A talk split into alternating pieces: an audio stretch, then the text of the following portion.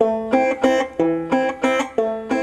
now listening to I See You, a podcast about being angry as fuck. So everybody is struggling right now, emotionally, psychologically. And it reminded me of so I think I've had a little bit of depression for a lot of my life. I remember thinking that my bed was haunted, like there was a ghost that wanted me to stay in bed. There was a like a, a an entity that was forcing me to stay in bed and not want to do anything. It literally felt like there was some outside force that was trying to like keep me down. And now I look back on that and I'm like, that was depression. Well, I have always thought because I've always been such a hopeful and cheerful and the cup is half full person that I was not depressed. But um I now after our conversations together am no longer in denial. I'm a depressed person. Like I the fact that I don't want to shower or take care of myself, I will take That's care of. But I will take care of everyone else. I will pay everyone else's bills. I will make sure they go to the dentist. I will make sure that they go to the doctor. I will help them with all of their goals. I, you know, I will, you know, I'm interested in playing the bass. I'll buy you a bass. But Luna's hopes and dreams, no, no, that's not happening. No, I, you know, and it's not that I don't think I'm worthy. At least I don't on a conscious level believe that, but maybe on an unconscious level of years of having a Trump supporting psychopath as a parent. Um, maybe, you know, the constant beatdown worked. You know, maybe they won in some ways. And this not drinking thing it's hard and it's I'm doing it, but it's not fun. I want No. I want to be like blindly having a great time. And you know what? It seems like conservatives are blindly having a great time. And part of me is like, why do I have to know things? Can we un- They're so happy. Oh my gosh, a new program brought to you by the United States of America. Uh, how to not know. And it's a course on not knowing. Step one, vote Republican. There you go. Step two, deny anything that you don't want to be true. Sounds great. Sounds fantastic. Step Like if I ignore climate change, it'll just go away. basically science. That's like if I ignore the laundry that I didn't fold and put away, it'll fold and put away itself. So I'm going to tell you a fun anecdote from uh, Alex's voting experience. Um, he always dresses in flannel. He always like wears his work boots and like hillbillies himself up so nobody bothers him. And he gets to work and his uh, cousin is wearing almost the exact same outfit. And his cousin was like, Oh no, one of us has to change. And Alex was like, Yeah, I always dress up like a dumb hick when I go vote. I was like, assassinated. Oh man. What? And so this is his everyday costume? The cousin. Yes. And I, it is really appropriate to call it a costume because he's like the quintessential fake redneck. Like he grew up in a really wealthy suburb. There's nothing hillbilly about this kid at all, but he tries so hard. It's, But why? I've known this kid since he was 13, and he was such a good kid, so sweet, so kind, so caring. I don't know what went wrong because he's none of those things anymore. And it hurts me on a personal level because I've known him since he was 13. He was a good kid. I want to believe that that good kid is still in there. And I just kind of think that when people have little to no life experience, it impacts their worldview. And because he never was able to forge his own identity, he's trying to cling on to this identity uh, that he is sort of grabbing willy nilly because there's nothing authentic about his experience at all. Like he has not lived life. Well, that note, not being able to um like we should be helping these people become more worldly, have better access to education, And maybe there needs to be, even within our own country, sort of like a foreign exchange program where it's like the Red exchange program, where they can go live in a city and actually explore and get to know that, wow, these people aren't scary, all of those kind of things. So it's funny that you mention uh, living in a city because I feel like people who hate the city indiscriminately have never lived in a city. I've never even visited a city. Or like never lived in a good city because I love being in the middle of nowhere and I do want to have a farm, but I want to be close to the city because there's nothing better than walking across the street and getting a damn good slice of pizza. Yeah. At like three in the morning. My thing or like you've probably never experienced great food before. I know we're gonna get so many haters from this, and that's fine. But no, they really need to eat food. Like, and not everything needs to be like made with soy or. And every Republican, no offense to all of y'all that I know, eat everything out of a box. Don't read. And these are educated people, somewhat educated people who have degrees and they only get their news resources from one place. I do believe, and it's something my sister said, that we need to bring back libel. We need to have like two resources that back up every statement. We need to sue people who say things that are false because now, yeah. you know, this was illegal. I studied journalism. We weren't allowed to do this in a fucking high school paper. Why? What, you know, why is this allowed in our country? We need I don't know. So many reforms. So many reforms after this. I don't even know where to start at this point. But I think people who have no real sense of self are dangerous to themselves and others because they are so desperate to feel like they're someone and they belong somewhere that they'll go along with anything that gives them that feeling. Well, I was thinking about um, why people have children. You know, this is a topic we played around with before, but I actually wrote something down and it was just a thought I had this morning. But it was kind of like from the theory that people used to have kids um, because they were farm hands, you know, like sort of like modern day indentured servants. And I was kind of raised that way. You know, I was free labor to very inexpensive labor and I, I did back breaking labor. And that's kind of where the working class folk that raised me I was lucky that they gave me the ticket of life. And for that, ha- I owed them something. That was their idea of parenting. And so my question was so, parents, mm-hmm. what is the purpose of having a child to you? Like, what is the reason? You know, I mean, obviously, I'm a parent, so my reasons were a little different than my parents because I spoil the crap out of my kids. And I probably don't have them do enough which is also uh, not a good direction to go in. I don't know why a lot of people have kids now. Um, and I think they don't know either.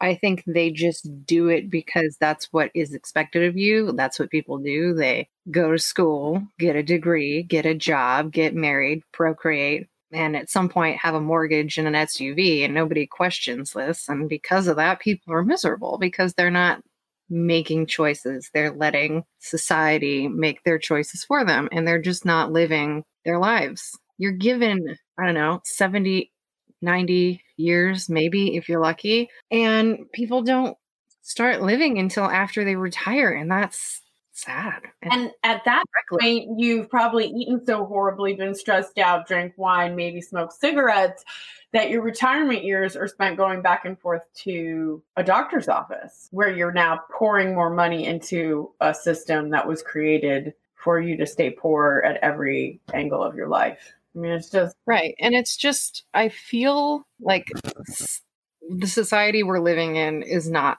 created to let people thrive. And I feel like the society we're living in is not sustainable long term. And I think we're going to start to see that break down. And that's going to be violent and terrible and painful and awful. But hopefully, after that, there comes some good. Well, part of it, I mean, and we circle around some of the same ideas every now and then. But I mean, I know a lot of people for the past 10 years that are like getting off the grid and farming and like, hey, do you want to live with us? We've got a community.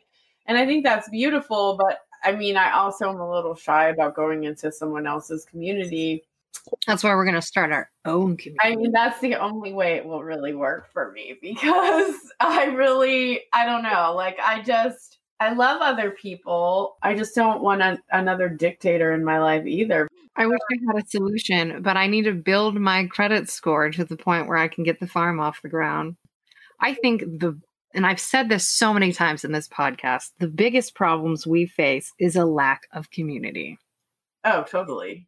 I remember someone asking me when I was like, I had to write a paper on this when I was 19, and that was a long time ago, like almost 25, 25 years ago. Holy crap, I'm old.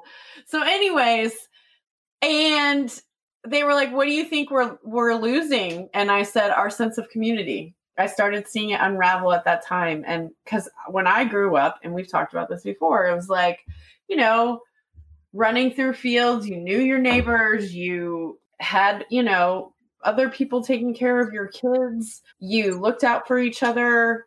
There was a sense of community. If you needed something, your neighbor would give it to you. Now you don't even know your neighbor's name. And that's a loss. That's a loss for everybody.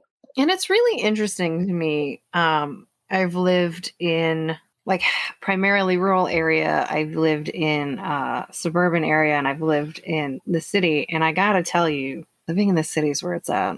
There's a much deeper and broader sense of community. I have never felt unsafe in the city. I have always felt like I could go to my neighbors and and they would help me and I would help them. And uh with the suburbs it kind of feels like your neighbors are judging you. Nice to your face, but yeah, but yeah, they're like kind of like talking about you behind your their back and you know they'll help you, but there's like a cost. Mm-hmm. There's not like a, a, friendly community. And I think it's because there's house, a house, a house, a house, a house, and a house. And in the city, there's like houses, apartments, businesses, cafes, places for people to mingle. There's parks, you know, and people are doing a lot more communicating. They're talking to each other, they're interacting with each other on a much higher level than people in the suburbs do, where they get in their car alone to go somewhere. I've had so many conversations with people just, you know, on my way walking somewhere,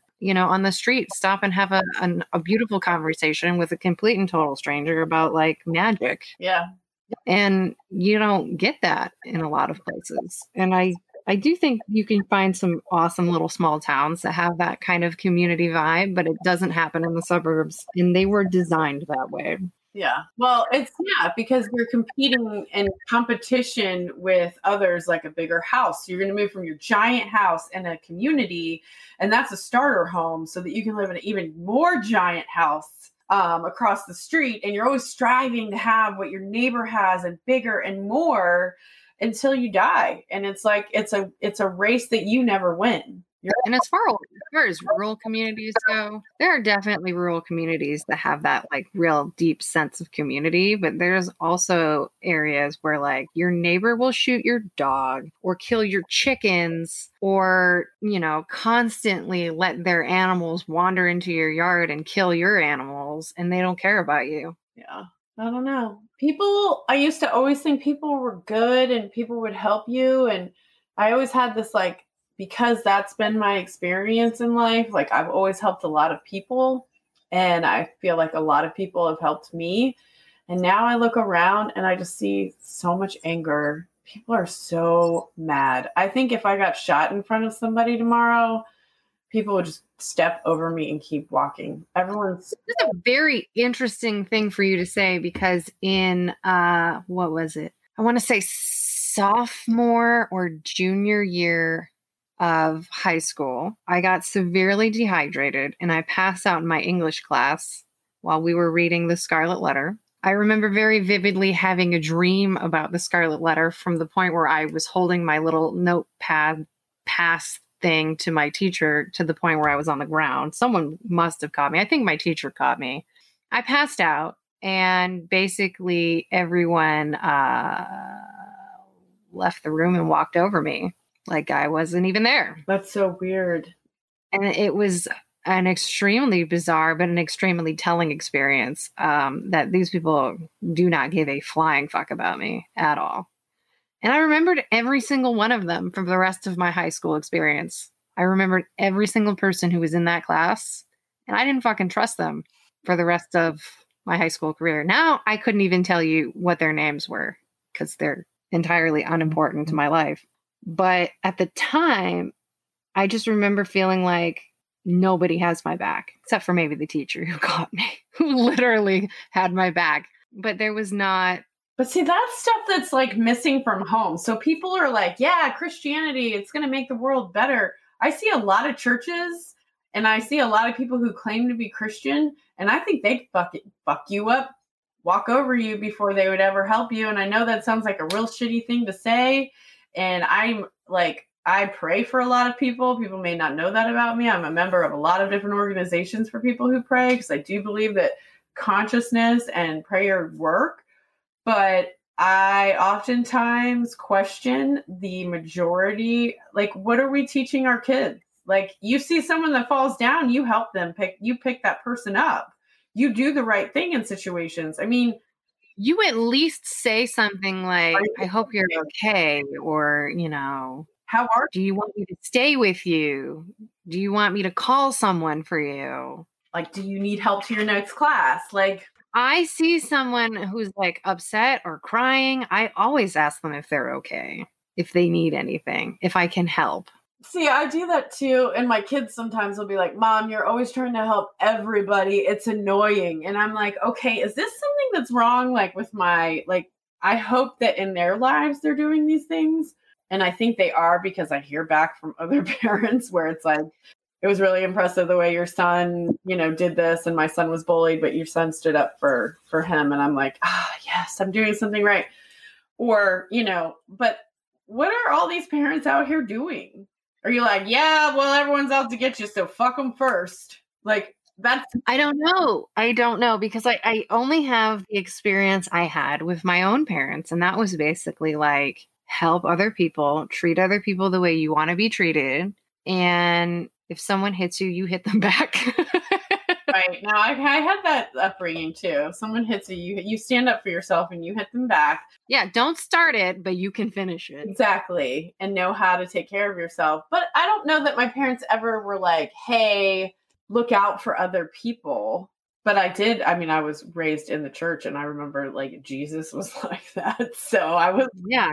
Oh, well, Jesus. Most religions have a very similar don't harm anyone rule, like take care of other people, don't do any harm. Yeah. It's not a hard concept. Yeah, I know. Well, and uh, I mean, I would uh, like, I kind of understand where a lot of these Christian folks are coming from, where they're like, we need God in people's lives and we need, you know, people to believe in something so that they're good people.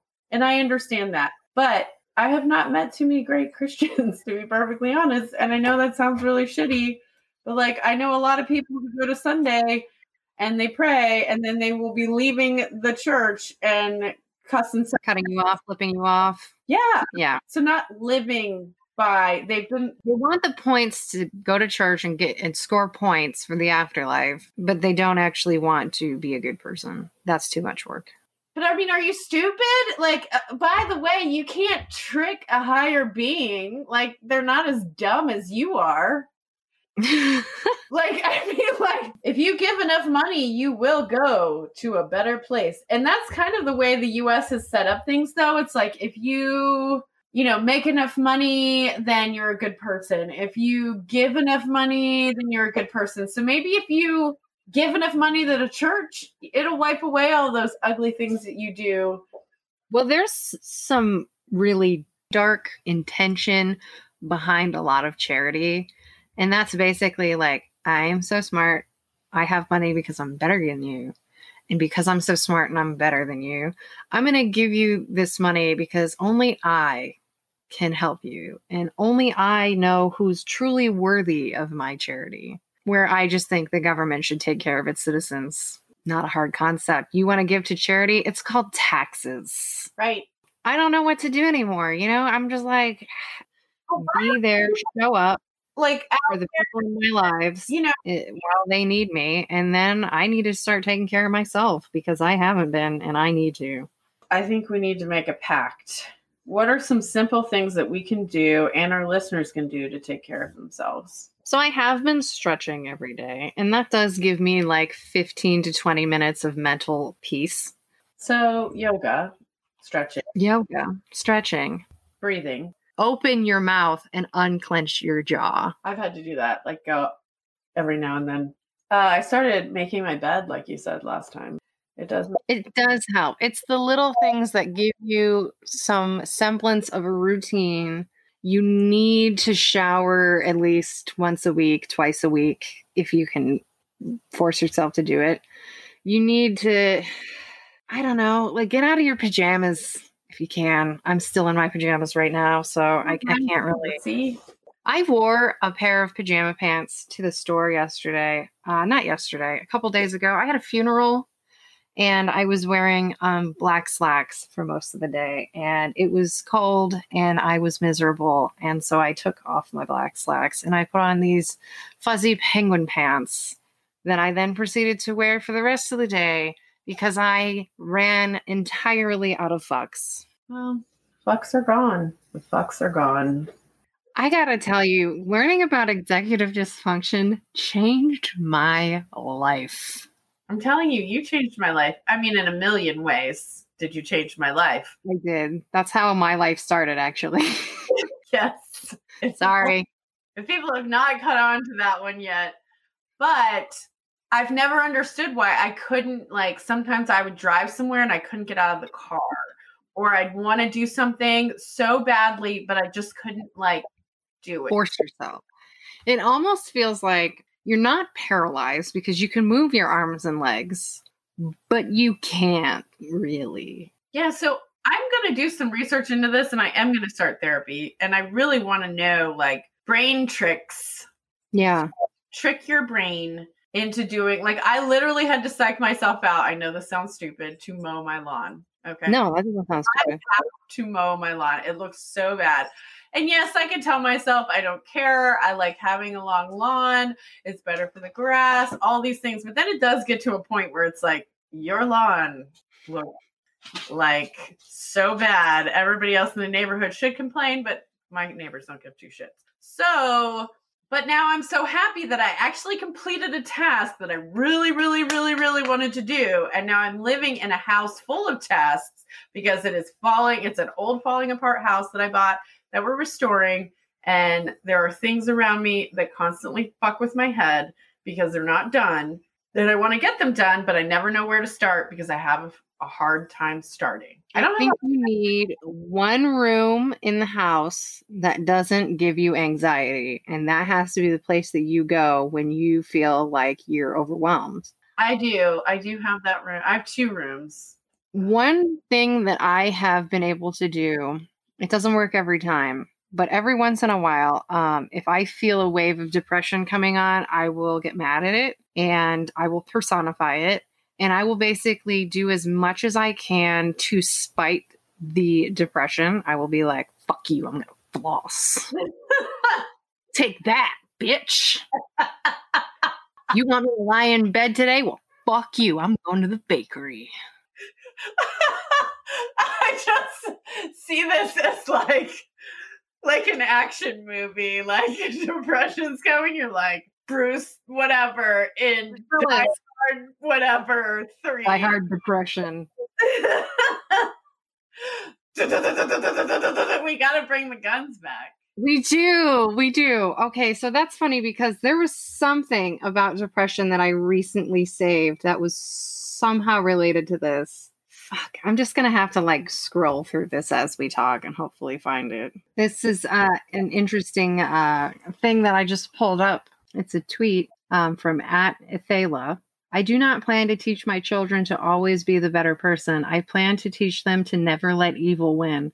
Sometimes that's faith and good works. Sometimes that's rioting and burning. Adherence to civility and class as virtues is literally, literally how you get Nazis. Wow. It's true though. Yeah. Step one, repeat history. It's weird because if you just give people long enough time to forget history and then not be properly educated, like I had a really great education. I I would have to say, like even my, just my high school education was pretty above what most people probably received in their lives. Mhm. I pictures. I learned about literature. They, it was very engaging. I, I know how to communicate. I know how to write. I learned in cursive things the kids don't learn anymore. Um, so you know, it's it's weird now to hear my children tell me things because they haven't been properly educated. It's my job to fill in the blanks. Those are some big blanks sometimes. I mean, we're all full of blanks. Oh, totally. Okay, found it. Awesome. So excited for this. I'm not going to kill myself because if depression wants me dead that badly, it's going to have to start shutting down my fucking organs like a real disease instead of being a fucking bitch and hiding in my brain and trying to get me to do its dirty work for it. Depression, kill yourself. Me, kill me yourself, coward. I love that. That is fucking awesome. I wonder though, and I've always wondered about this like, is depression because we just have so much time on our hands? Have people always been depressed? Like when you're working, have always been depressed for like 15 hours a day. Did you even have the energy to be depressed? Like you were just yeah, like, you like, don't have energy when you're depressed. wow, People, the people who would like, um, they would be like, "Oh yeah, your mom's sick. We don't know what's wrong with her. She's depressed. She's laying in bed and not moving for days at a time. That's what's wrong." Back then the cure to that was alcohol. It was like, well, she feels better when she's drunk. And like the moms would hide the orange juice, you know, the vodka and the orange juice. That was how they got through the day. That was Xanax. It's still it's wine and Xanax now. People are still self-medicating. And that's if we want to bring it back to the earlier discussion about people who let life make choices for them. If you have to drink and take pills every day just to cope with your life, something is wrong. Right. And I've wondered about that because I have friends who who drink daily. I mean, I'm not trying to call anyone out. And I know some of their issues from their childhood trauma. And it's like, is that why you're doing this? Or does it become a habit where it's like, I don't know how to exist without this thing that makes me feel better? To tie it back into community, they've done experiments uh, with rats. I, I'm sure you've heard of the experience. They had they made like a rat land. They had two cages, and the water was laced with heroin, um, regular water, and then heroin water. And in the cage that had nothing in it, um, they would take the heroin and overdose. And in the cage where they had like wheels and, and enrichment and other rats to play with, and they built like all these fun things for them to do, they would take very, very little, if no heroin at all, and none of them overdosed. Well, and and it's true. Like we've created this like world where we feel connected, but we're not connected. We're around people, but we're not around people. Like it's it's kind of like when you go a long time without being around people, you forget how to communicate with those people. So even going to the grocery store, you're like, uh, this is weird. I'm talking to a human being. It's been weeks. That's how the whole world is. I mean, and, and now it's uncomfortable to be in community when that is what actually will solve a lot of our issues. Except the spread of coronavirus. yes.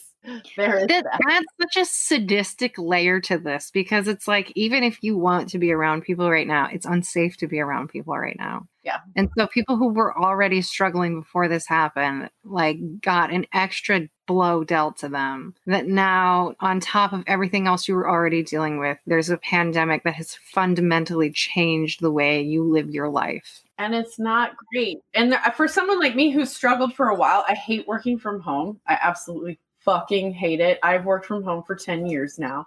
Everyone's like, is it great?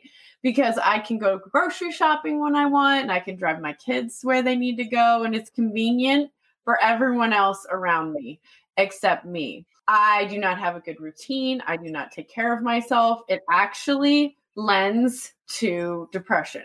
I used to have people I socialized with and went to lunch with and had conversations with and popped into their office and heard about their lives and we would enrich and make each other laugh. I was like a little bit of a comedian at times in people's lives. I don't even remember how to fucking do anything funny now or even be that person anymore because it's I'm out of practice. It's 10 years of isolation and it changes you. It absolutely changes the way your neurons fire, I'm convinced. Yeah. and it's made me a different fucking person and I don't like that fucking person. I should quit my job right now. I should tell them to suck a donkey stick. I knew you were going to go with a donkey. I thought it was going to be donkey balls, but Yeah. really, it it it is. And I think for a lot of people, um, working at home has given them a lot more free time and has given them a lot of freedom that they didn't previously had. So I think for some people, it's worked out really well, but for other people, it's just not great. It's not great for me. I shouldn't complain though, because I'm sure if I had to go into an office every day now that I have gone 10 years without it, I would be like, this is soul crushing and horrible. I have to listen to other people's rules. I have to lunch at a certain And time. You know, this is this is inhumane. like I have to be on time. Like I just roll out of bed, I make my coffee, and I start my day when I start my day. You know, I mean, people think that sounds great, but it could take a few hours to motivate me to just live. And I think that um, I found something else in my phone. My phone is full of treasures. And it says, Yes, I got the job. Now I can avoid homelessness and afford to put one extra meal in my stomach during the half hour lunch break I get throughout my eight hour work shift. That takes up literally a third of my waking day, the other two thirds of which I exist in a constant state of existential dread. I get to choose between resting my body or doing things I enjoy on my two days off. I love feeling like my only value to society is based on the work I put out, while watching the top 1% earn hundreds of billions of dollars during a global pandemic. I should be grateful I'm making minimum wage and being unfairly exploited for my labor. Well, and I think we so heavily feel that now, and people are just like, I don't want to do this anymore. I don't want to work. And so we're going to see some some social strife, maybe even some strikes. A general strike would be awesome for better working conditions. I mean, that's how we got this the uh, the five day work week and the forty hour work week and weekends, all of that. And that was a half measure, and it's time to go further now because we are automating so many jobs. Less people have to do more. So instead, we should be working on building a society where people don't feel like they have to go to a shitty menial job just to survive. We want to build a society where people are thriving and doing things they love and creating and innovating and exploring and So I have said to my building. job, I said, you know, the amount of work I actually do could fill up about two and a half days. Like, honestly, the amount of fucking off I do, and like, I don't want to do this. No, you have to do this. I don't want to do this. You have to do this. That kind of stuff goes on for like hours upon hours. So if I knew that I only had to work two and a half, three uh, uh, days a week, I would get just as much work done, get paid the same amount of money, if not more. And then I would be encouraged to do things that I love and therefore be happier when I return to work and therefore not feel like a rat in a cage. But They have done studies that say people do the exact same amount of work in six hours than they do in eight.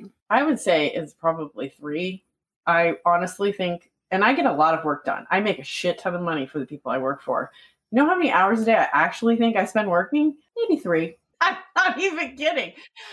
I spend a lot of time like dreading and not wanting to, and having it sitting in front of me and staring into space, and like writing little notes and talking and texting and Instagramming and doing dumb shit all day long instead of things that I enjoy to avoid doing the one thing that I absolutely do not enjoy anymore at all. God, I And that I think is the problem is that people are living these lives that they hate, that they want to escape. They're doing a job not because they want to do the job, but because they want a paycheck. And that's just not a good enough reason. Well, and the other thing is, is uh, the thing that really has demotivated me if my work is happening me to listen to this, which you know, have a seat, folks. Every time I make money for this company, they change the rules so that I don't get paid as much as I should. But I'm still bringing in like really large numbers for them, and my compensation just moves around. It's like a lie. It's kind of like we do enough for you shut up and enjoy your job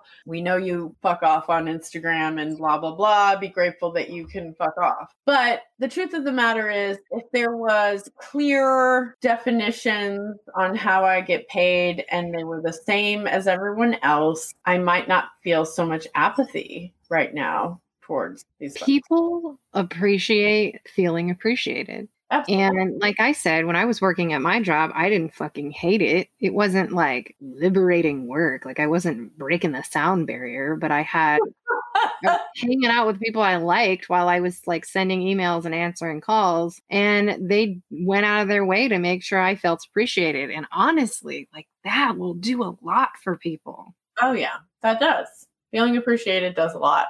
Absolutely. And Feeling- being properly compensated because you may not love a job, but if it pays really well, you'll probably feel a little better about going there. Now that I don't think that will last forever. I think it gets to a point where even the money isn't enough. Uh, your happiness Sometimes. is definitely more important than any amount of financial compensation. It's weird because it's like money doesn't buy happiness, but it does buy security. And for a lot of people, security is all that they want. But I feel like security should be a basic human right. Uh, everyone should feel like they have a house and food and healthcare, and they don't, shouldn't have to worry that if they get sick, they will lose their health insurance and then won't be able to pay their medical bills and will then end up on the street. Like we have created a society where we've basically forced people into jobs that they don't want just so they can survive, and nobody's thriving right now. Nobody survives in survival modes. My daughter, other daughter, showed me this thing and it's called Survival versus Creation. I haven't finished watching it, but she's basically telling me, like, Mom, you're this creative human being. You don't have to just keep it all together for everybody anymore. Like, do the things that you want out of life. We'll all be okay. But I know the reality is somebody has to pay this $250 a month light bill and a $1,000 grocery bill and a $1,000 mortgage. And all those things are in my head. And it makes it very difficult to want to be a creative person, which I fucking am, versus someone who's surviving and trying to keep other people alive. It's hard because that level of stress really prevents any effective creative flow. I have been working on a novel for about five years. Yeah, since 2015. Been working on it for five years and there's holes that I need to fill. It's almost finished. But sometimes when I, and I have the time to work on it, but I am not in a mental space where I can motivate myself to get to it. And even when I can, it's like the creativity is not there. Yeah. I Like get it. it's, it, it comes to me at the most inappropriate moments, like when I'm trying to sleep, entire day shower, or driving. people money, listening to children complain and spouses complain and stressing over bills. By the time your day's over, you're exhausted. You have no space or room for yourself or for the ability to create anything. And then what Yeah. is your life? Your life is just constantly living for others and trying to fucking just stay alive. And that's shitty. And I think that's why. So shitty lately because that's kind of where my life is at.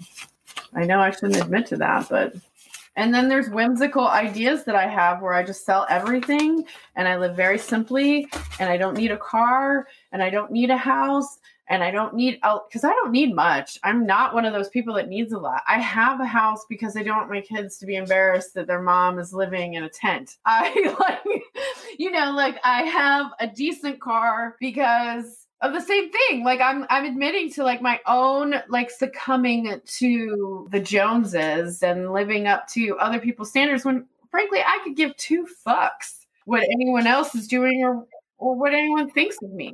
And eventually to get to that point too because my daughter who's now 18 who used to have the same thing where it was like oh i don't have my clothes from pakistan is now like going to the salvation army and i should buy things secondhand so that it's more environmental. It's true. and now understand why my mom wants to live without debt and simply because then you're just playing the game and it's not a fun game. You're not going to win the game. The game will make you tired and kill yourself. And so when you're saying like basic needs should be met, I think nobody should pay for fucking lights. I'm sorry. I pay so many taxes. Why am I paying a light bill and a water bill? These are basic, essential human rights. yeah. I should not have to pay for basic, essential human rights. Health. No, you shouldn't have to pay for essential services. If they'll kick you out of your house or take your kids if you don't have running water, then running water is a right. Yeah, absolutely. But tell that you'll freeze to death if you're um if you don't have electricity because your heater is electric, then your electricity is a right. And Similarly, if you live in a very hot climate and you'll die without air conditioning. Well, guess what? That should be a right. Yeah, people don't see it that way. And that's why so many people are living below the poverty line. People are like, oh, poor people are lazy. I met a woman living in public housing, working three part time jobs, trying to feed her family and just keep the lights on. And she probably works like 80, 90 mm. hours a week. Yeah. And that's just for basic human survival. And how do you get out of that? How do you make anything else happen when you're working three part time jobs? You can't. And and when when does the depression become so hard for you to just like even function after that? I don't know. I don't have the answers. All I know is that it's fucking hard to survive anywhere these days in this country.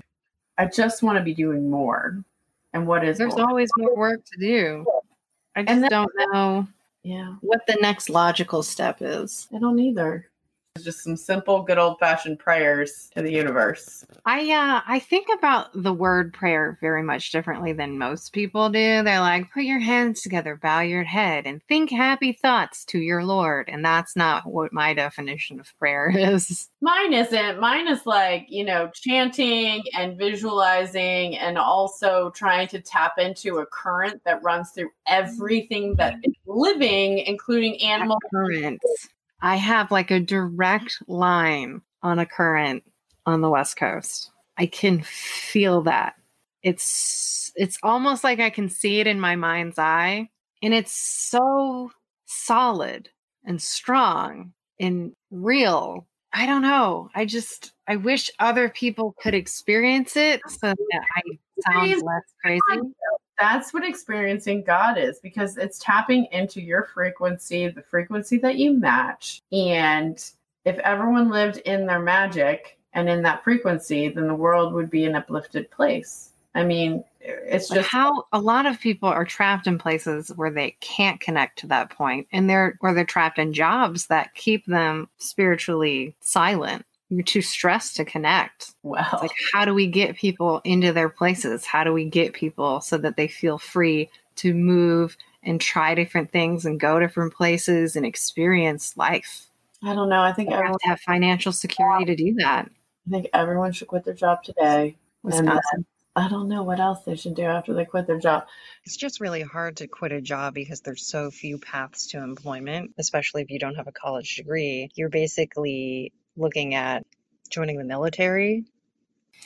Um, and that's like Alex's cousin wanted to join the military, and I think that would have been good for him. He would have gotten uh, a real look at how the world works, which he doesn't now, and it would have given him a little independence from his family and let him kind of become his own person, which he hasn't been able to do. And so now he's just like who other people want him to be, basically. And that makes me sad because I think about the person other people wanted me to be. I'd rather be dead than be that person. And who did they want you to be?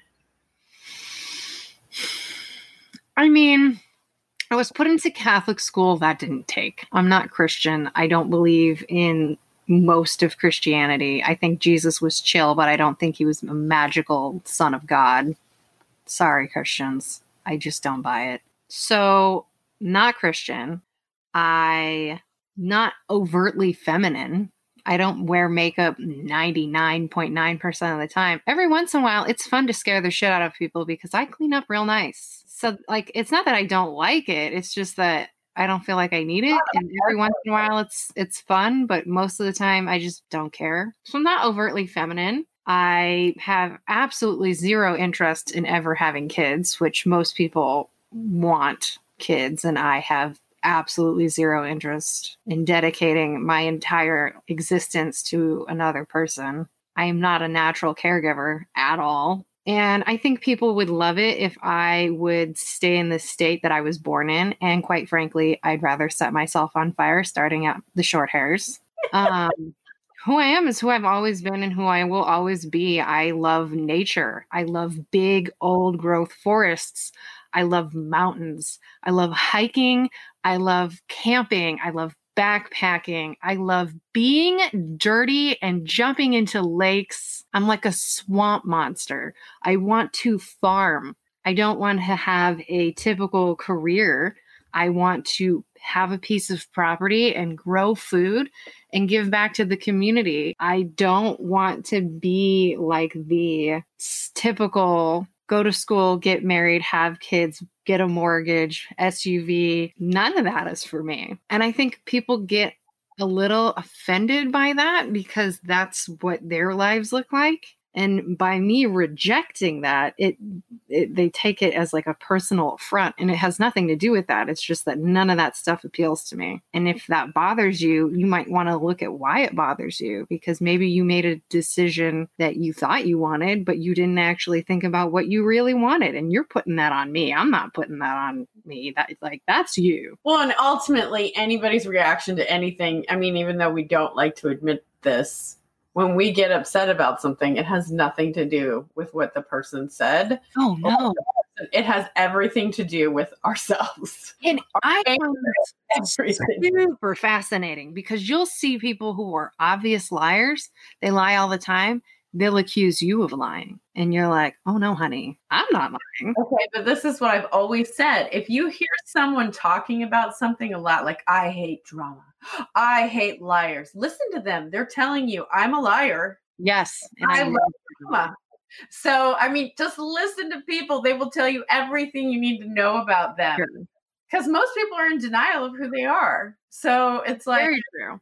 And I'm not, I try not to be super loud about who I am because I don't want to make people feel uncomfortable. Um, although I do really enjoy making people uncomfortable in the right context, but I don't want to make people feel uncomfortable about their life choices because a lot of those are irreversible. And I don't ever want to make anyone feel bad about the life they've lived because what can you do about that? Not much. I mean, but it's funny because none of us actually see ourselves for who we really are. And this is kind of the name of the whole gamut here. But my other daughter was saying to me, You know, you've lived such an interesting life. You should write a memoir. I would love to read that memoir because she's read some of my notebooks laying around the house. She's like, You're such a good writer and it's so poetic and it's interesting. Like you've lived life. And I'm like, to me, it's so boring. I'm like, it's just my life. But to someone else, it hasn't always you know it's like has depth it has characters it has movement and travel and all the the great things that a good story has you know and hopefully not a tragic ending but we'll see. Oh god. Just kidding. You might say though that it's within yourself and wherever you are you will be happy. I don't necessarily believe that though. Yeah i don't buy that. But i'm happy when there are big, beautiful old growth trees. And as much as I would love to have the ability to sprout giant Doug firs wherever I go, I don't have that ability. Here, could I grow like a giant, like in my backyard? Like, just like someday they're like, oh, Luna kept this house in her family for 400 years, and there's like a like a fucking sequoia. So, you know, I was actually thinking a little bit about what you just said about, you know, you should be able to take happiness wherever you go. And I love that idea. And I was able to do that while I was living in Oregon because when I would come back to visit my parents, I would keep that like happiness inside of me. And it was able to sustain me because I knew I was eventually leaving. And it's it's funny because I look back on earlier memories I had, and I was definitely happier than I am now. And I think it's because I've tasted too much freedom. And once you've had something and you've had it taken away, you can't go back to the person you were before it happened. As much as you fight and scream and kick and and and yell, like I've tasted food that tastes much better than anything I can get here. And that in itself even though I agree with you and I would much rather be on the best coast than the bothers me so much that I can't get food that I really like. And even like some of the food that isn't disgusting, it has soy in it. So it's like I can't even Right. I, I it's not even an option. Like I'm like, oh, that looks good on a menu. Oh, it's got soy in it. Oh, so fuck me, right? Basically. And it, it's like I grew up always feeling like like a, a, a circle inside of a square you know, like a round peg in a square hole. When you put a round peg in a square hole, it sort of fits, but it doesn't. Like, you can get it in there, but it's not it's not supposed to be in there. But basically, I always felt like a little off. Like things just weren't exactly right. And so uh there were a lot of things I didn't like. Strawberries, summertime, the ocean, which we've talked about and I will talk about until I die.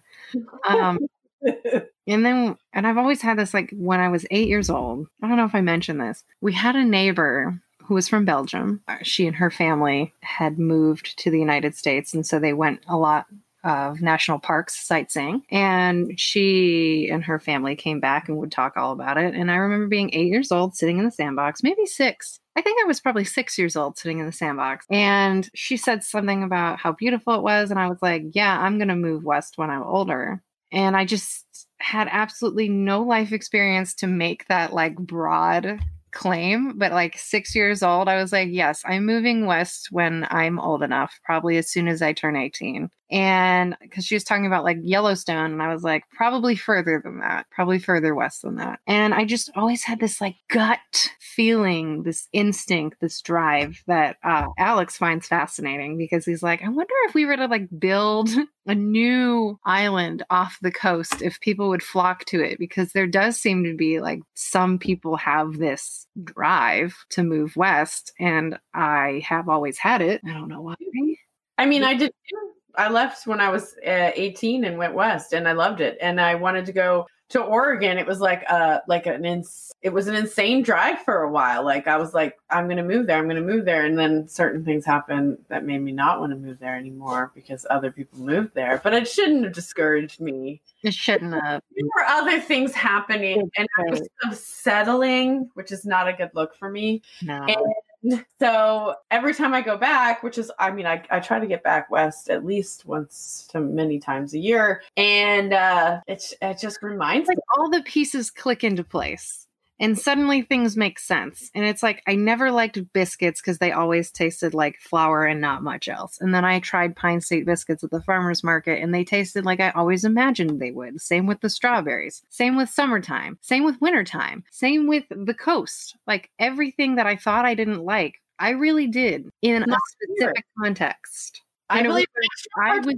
able. Let's do it. Let's find something that will, because we already know. Okay. So, of like the astrocartography is really cool because it'll say, based on your astrology, these are the places where you are going to thrive and be most magical. I gotta Google this. It's pretty fucking cool. And you already know because you've been there, but maybe there's other places too. Maybe it's like, there are.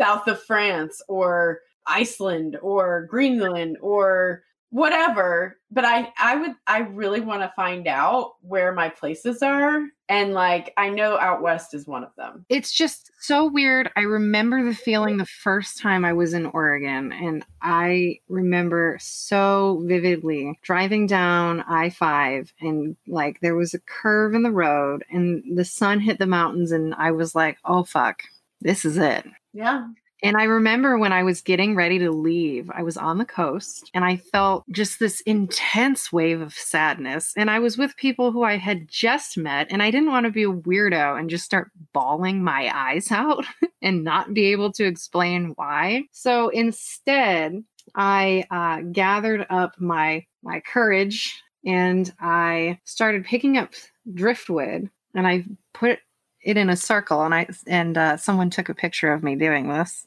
oh i remember that And uh, I put it in a circle. And as soon as I had finished the circle, the wind picked up in this just ethereal, magical way and blew my hair back and just like made me feel like I would be okay. And then when I got to the airport, I began a tradition of crying at PDX.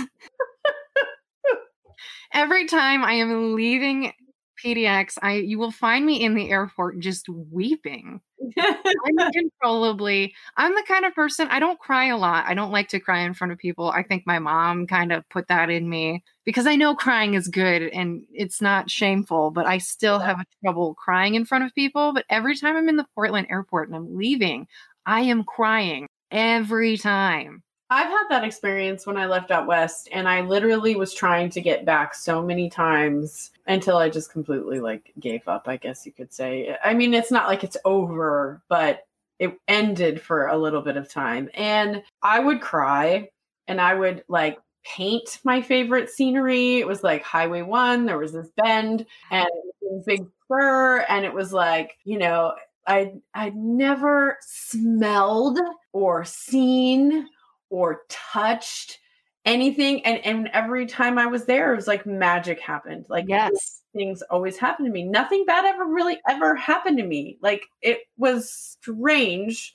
The magic the magic is there. I almost want to not even broadcast this because i don't want other people to be like ooh it's magical i want to go. But everyone that goes everyone that goes they're either like oh my god this is magic and then they end up moving there which is why there's so many people on the West Coast where they can't tap into the magic, they don't feel it, and then they go away. Which is fine because there's already so many people living on the coast. It's expensive. So anyone who listens to this podcast, we already know is a pretty chill, awesome person. So we can talk about the magic here.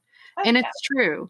And uh, someone who was with me kind of remarked on that. I in Oregon have this weird ability to just manifest shit and things will happen in like a specific way so that like the best experience possible will happen it'll be like that road is closed so we'll turn here and go around the corner and there's like a farm stand selling berries and then we'll go around another corner and there's like an overlook that takes your breath away happen to go through a farmer's market and an amazing cellist is playing beautiful Do you know I saw that cellist four times after we saw him at the farmer's market.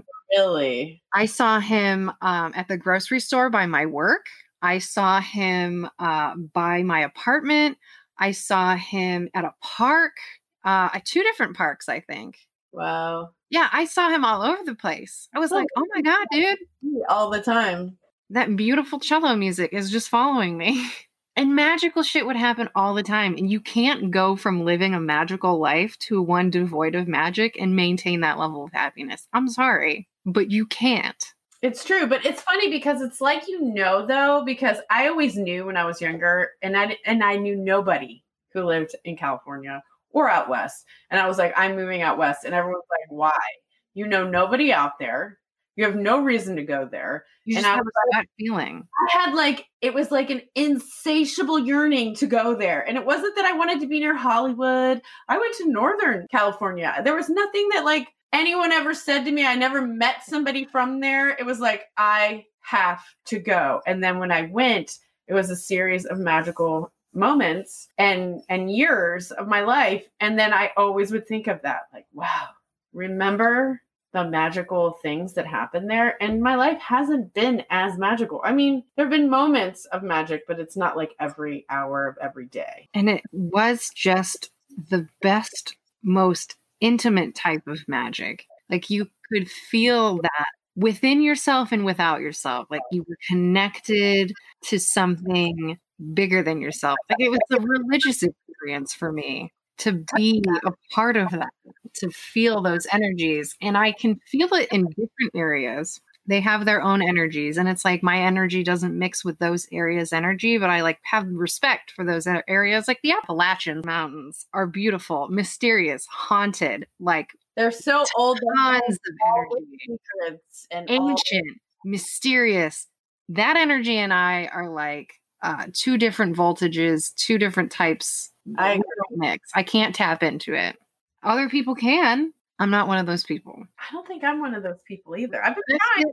I can appreciate it, but I can't be a part of it. And it's really interesting because I feel like I was becoming the best version of myself. I was happy. I was working a job with people I really loved who took care of me. When I was sick, I uh I was about to shit my pants. I called work and I was taking a bus in and I called them and I was like, I am literally about to shit my pants. Can someone please pick me up so I don't have to shit my pants? no questions, no embarrassment. Someone just came and got me. I ran into the bathroom. I was in the bathroom for such a long time. One of my managers came in and was like, Sweetie, you don't have to be here. And I'm like, You don't understand. I'm not going to make it home. And they're like, We will drive you home. and it was just like, they would buy me pizza, really expensive pizza, all the mm-hmm. time. They would just, they took care of me. I got raises. I had health insurance. It was like the first time in my life I had a job that I didn't re- like have to struggle to get out of bed in the morning to go to. And I had a life that I really enjoyed. I had weekends and holidays and paid time off where I could explore and go places, eat things that tasted awesome, and see all these beautiful, beautiful places. And I really felt like I was becoming the best version of myself, the person I always wanted to be and sure you know you can you know if you, you you don't have those experiences you can probably maintain the same level of happiness no matter where you go. But i had such transformative experiences that i don't know how to live without that magic. It it's like i'm hollow.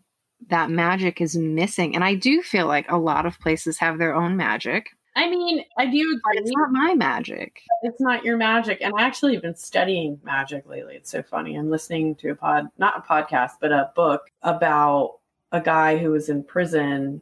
Um, I know exactly what you're talking about. Yes. I think his name is Damien Echols.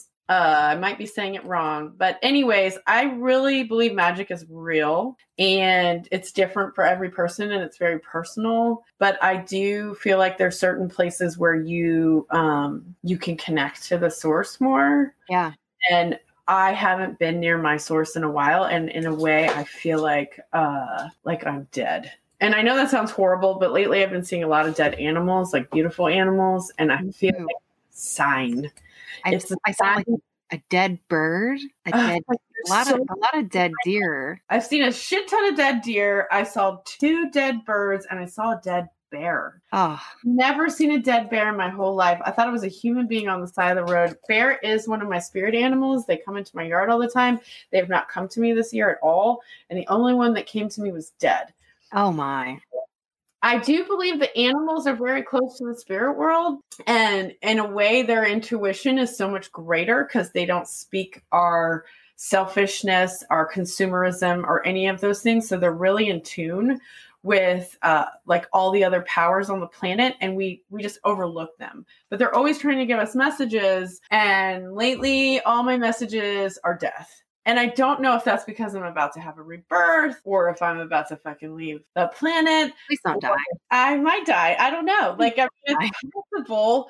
But like, and so it's made me question a lot of things. But the other thing it's made me question is like, maybe I'm not supposed to be here anymore on this land that I'm on right now. Yeah. Not on the planet. I do think I still have stuff to do, but I don't know. Like, it's a weird time.